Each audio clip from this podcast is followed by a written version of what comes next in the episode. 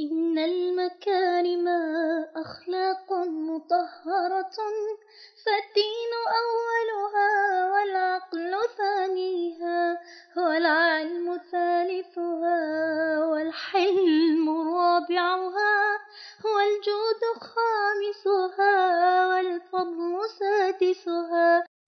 قال الله تعالى في سورة النحل وأوفوا بعهد الله إذا عاهدتم ولا تنقضوا الأيمان بعد توكيدها وقد جعلتم الله عليكم كفيلا. إن الله يعلم ما تفعلون. لا كلف الله نفسا فوق طاقتها ولا تجود يد إلا بما تجد. فلا تعد عدة إلا وفيت بها واحذر خلاف مقال للذي تعد. الوفاء بالعهد سنة من سنن الأنبياء وأكثر المؤمنين إيمانا أكثرهم وفاء بعهدهم. أما ثالث آيات المنافق من وعده فأخلف وعده. الحمد لله رب العالمين والصلاة والسلام على سيد الخلق أجمعين. أهلا وسهلا بكم مستمعين الأفاضل مستمعاتنا الفضليات في الحلقة الثانية من برنامجنا الإذاعي صناعة القدوات. تعالوا نتعلم سويا الوفاء بالعهد. كي لا نكون ممن قال فيهم الشافعي سلام على الدنيا إذا لم يكن بها صديق صدوق صادق الوعد. منصفة. وبدون إطالة ننتقل وإياكم إلى الفقرة الأولى فقرة ولنا في الأولين بصائر. امرؤ القيس شاعر من شعراء الجاهلية الذي طالما عانى في صغره حرمانه من عاطفة الأبوة أبوة والده الملك الكندي. كان في مجلس من مجالس الخمر مع صحبه حتى وصله خبر مقتل والده. فنوى الانتقام والثأر فليس من عادة العرب أن تترك دمها مهدورا.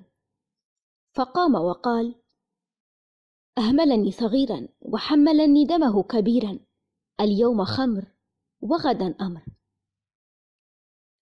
وقد كان له من السلاح نصيب لا يكفي لمواجهة بني الأسد فعزم أن يستعير بعضا من السلاح من قيصر الروم. وقبل أن يقصده عهد بسلاحه وأهله إلى السموأل.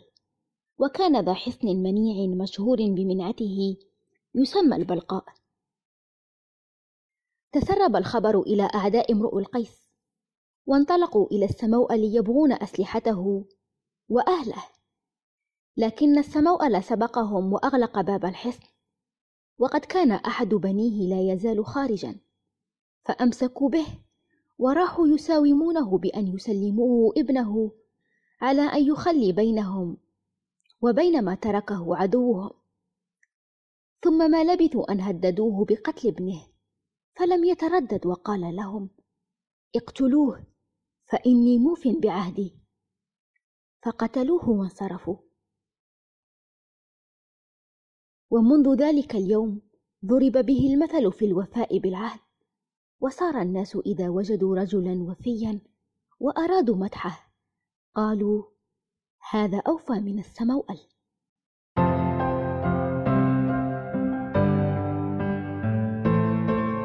الوفاء بالعهد شرف يحمله المسلم على عاتقه قيمة إنسانية عظمى وخلق إسلامي سامٍ وجب أن يتحلى به المسلم في جميع شؤونه وفي تعامله مع الله وكذا مع الناس. ثم إذا أتينا إلى تعريفه فهو يعرف على أنه تنفيذ العهود والالتزام بالاتفاقيات التي تمت بين فردين أو مجموعة من الناس ليتم القيام بها في المستقبل وعدم النكوث بها سواء تم ذلك بإبرام عقد كتابي أو إعطاء وعد شفهي. ويكون واجب الشخص تجاه ذلك العقد احترامه والالتزام به.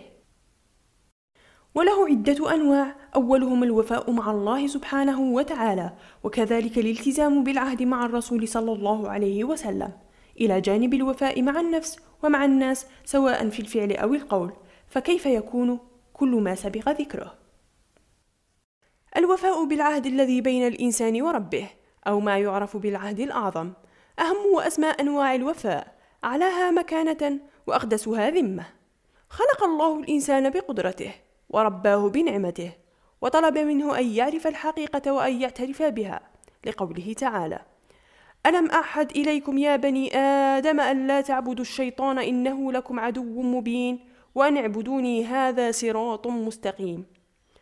ويكون ذلك من خلال الإخلاص لله وحده وعدم الإشراك به الالتزام بما عاهدنا الله عليه من طاعته والإيمان به. وأن تفرد العبودية لله وحده والعمل على تنفيذ كل أوامره واتباع شرعه وسلوك سنة رسوله. وكذلك من خلال نشر العلم وتبليغه وبيانه وتبيينه لقوله تعالى وإذ أخذ الله ميثاق الذين أوتوا الكتاب لتبيننه للناس ولا تكتمونه وإعطاء الأجير والعامل أجره كاملا وعدم الانتقاص منه. وكل من عهود الهبات والصدقات والمعونات وزيادة الأجور وإنجاز الأعمال وقضاء الحوائج وآداء الديون وما اشتبه على ذلك. إذا ثبت صدق الوفاء بالعهد عند الفرد كان له الأجر والثواب من الله سبحانه وتعالى ونيل محبته والفوز بجنته يوم العرض. وبانتشار أفراد صالحين يهتمون بتحقيق الوفاء بالعهد ونشر قيم الأخلاقية بداخل المجتمع. يتولد الترابط والتماسك بين الأفراد وتكون العلاقات الاجتماعية أكثر قوة ومصداقية.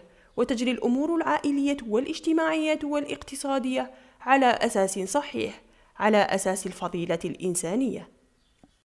زد على ذلك فإنه لا يمكن لأحد منا أن ينكر الأهمية الكبيرة للوفاء بالعهد في العمل، حيث يقوم العامل بالوفاء في عمله. وتحقيق الخدمات وبذل الجهد حتى يحقق عمله على أكمل وجه. وكل ما سبق يؤدي إلى الارتقاء بالمجتمع للأفضل وتحقيق إنجازات عديدة ومشاريع متنوعة تبنى على الثقة والإطمئنان بين الأشخاص. من جهة أخرى، فإن نقض العهد يحطم شخصية الإنسان، ومهما كان الشخص الناقض للعهد عظيما في المجتمع ويمتاز باحترام الناس له وتقديرهم إياه، فإنه ينحط في أعين الناس على إثر نقضه للعهد. فكل فرد يدرك بصورة طبيعية أن الشخص الناقض للعهد يرتكب عملا قبيحا.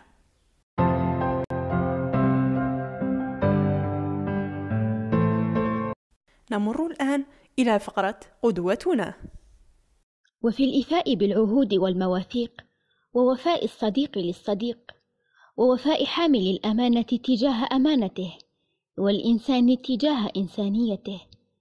تأتي القدوات مبهرة في شخوص صحب رسول الله صلى الله عليه وسلم. فها هو أبو بكر أول المؤمنين برسالة النبي لأنه كان الصديق الصديق. آمن بالرسالة وهاجر متخطيا الصعوبة فكان الرفيق في الغار والمانح أمواله جميعها هبة لرسول الله. يحرر العبيد ويدعم النبي صلى الله عليه وسلم في خطواته جميعها وحتى بعد تمام الرسالة وتعهده بالخلافة.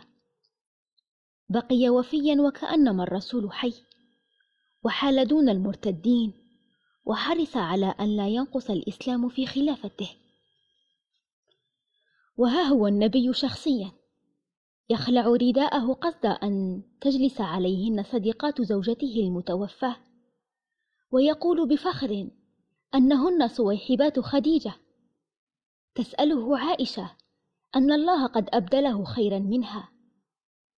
تقصد نفسها فيقول ما أبدلني الله عز وجل خيرا منها. قد آمنت بي إذ كفر الناس وصدقتني إذ كذبني الناس وواستني بمالها إذ حرمني الناس.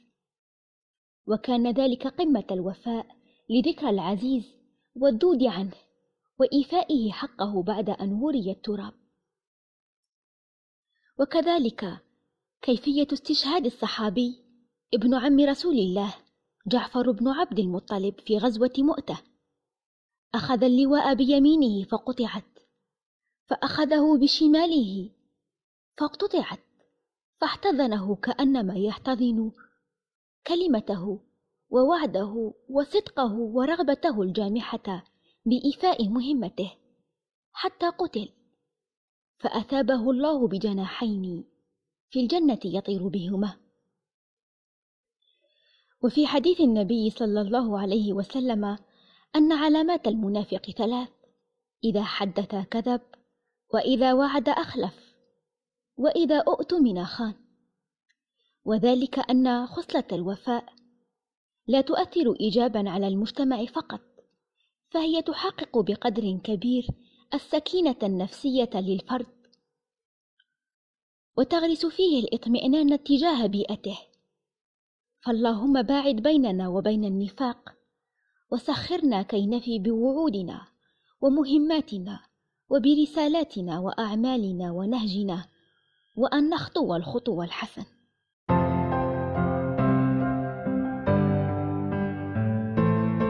بمثل هؤلاء يجب أن نقتدي فما أجمل الوفاء بالعهد وما أجمل الموفين بعهدهم إذا عاهدوا.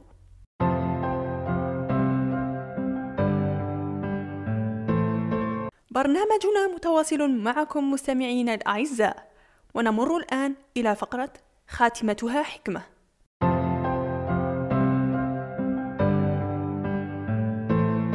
تقول حكمتنا لهذا اليوم إذا عاهدت أحدا فوفي بعهدك. فنعم الخصلة في الإنسان الوفاء بالعهد.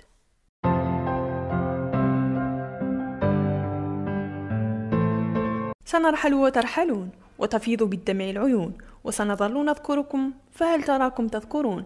ها نحن نأتي وإياكم مستمعين الأعزاء إلى نهاية حلقتنا لهذا اليوم.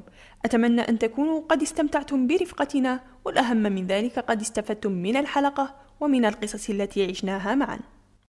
ولتعرفوا أي قيمة سنتناول في الحلقة القادمة وإلى أي عصر سنسافر. لا تنسوا الاشتراك في قناتنا ومشاركة هذا المحتوى الهادف مع أحبتكم. عسى أن نكون وإياكم سببا في تنوير مجتمعنا وإحياء غد أفضل لأمتنا. في الأخير مستمعين الأحباء نشكركم على حسن الإصغاء والمتابعة. نستودعكم الله الذي لا تضيع ودائعه وإلى لقاء قريب. وعلى الخير نجتمع. والسلام عليكم ورحمة الله تعالى وبركاته.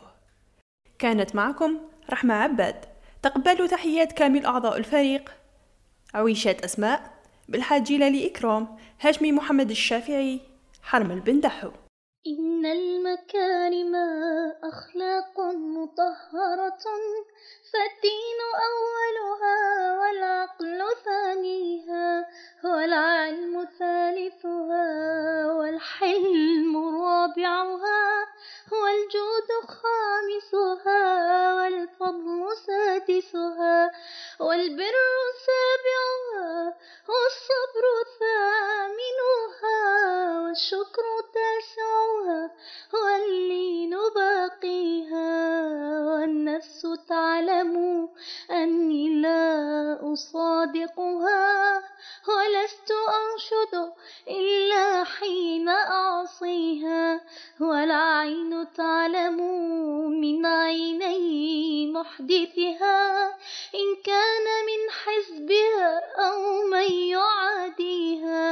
عيناك قد دلتا عيناي منك على أشياء لولاهما ما كنت تبديها. إن المكارم أخلاق مطهرة فالدين أولها والعقل ثانيها.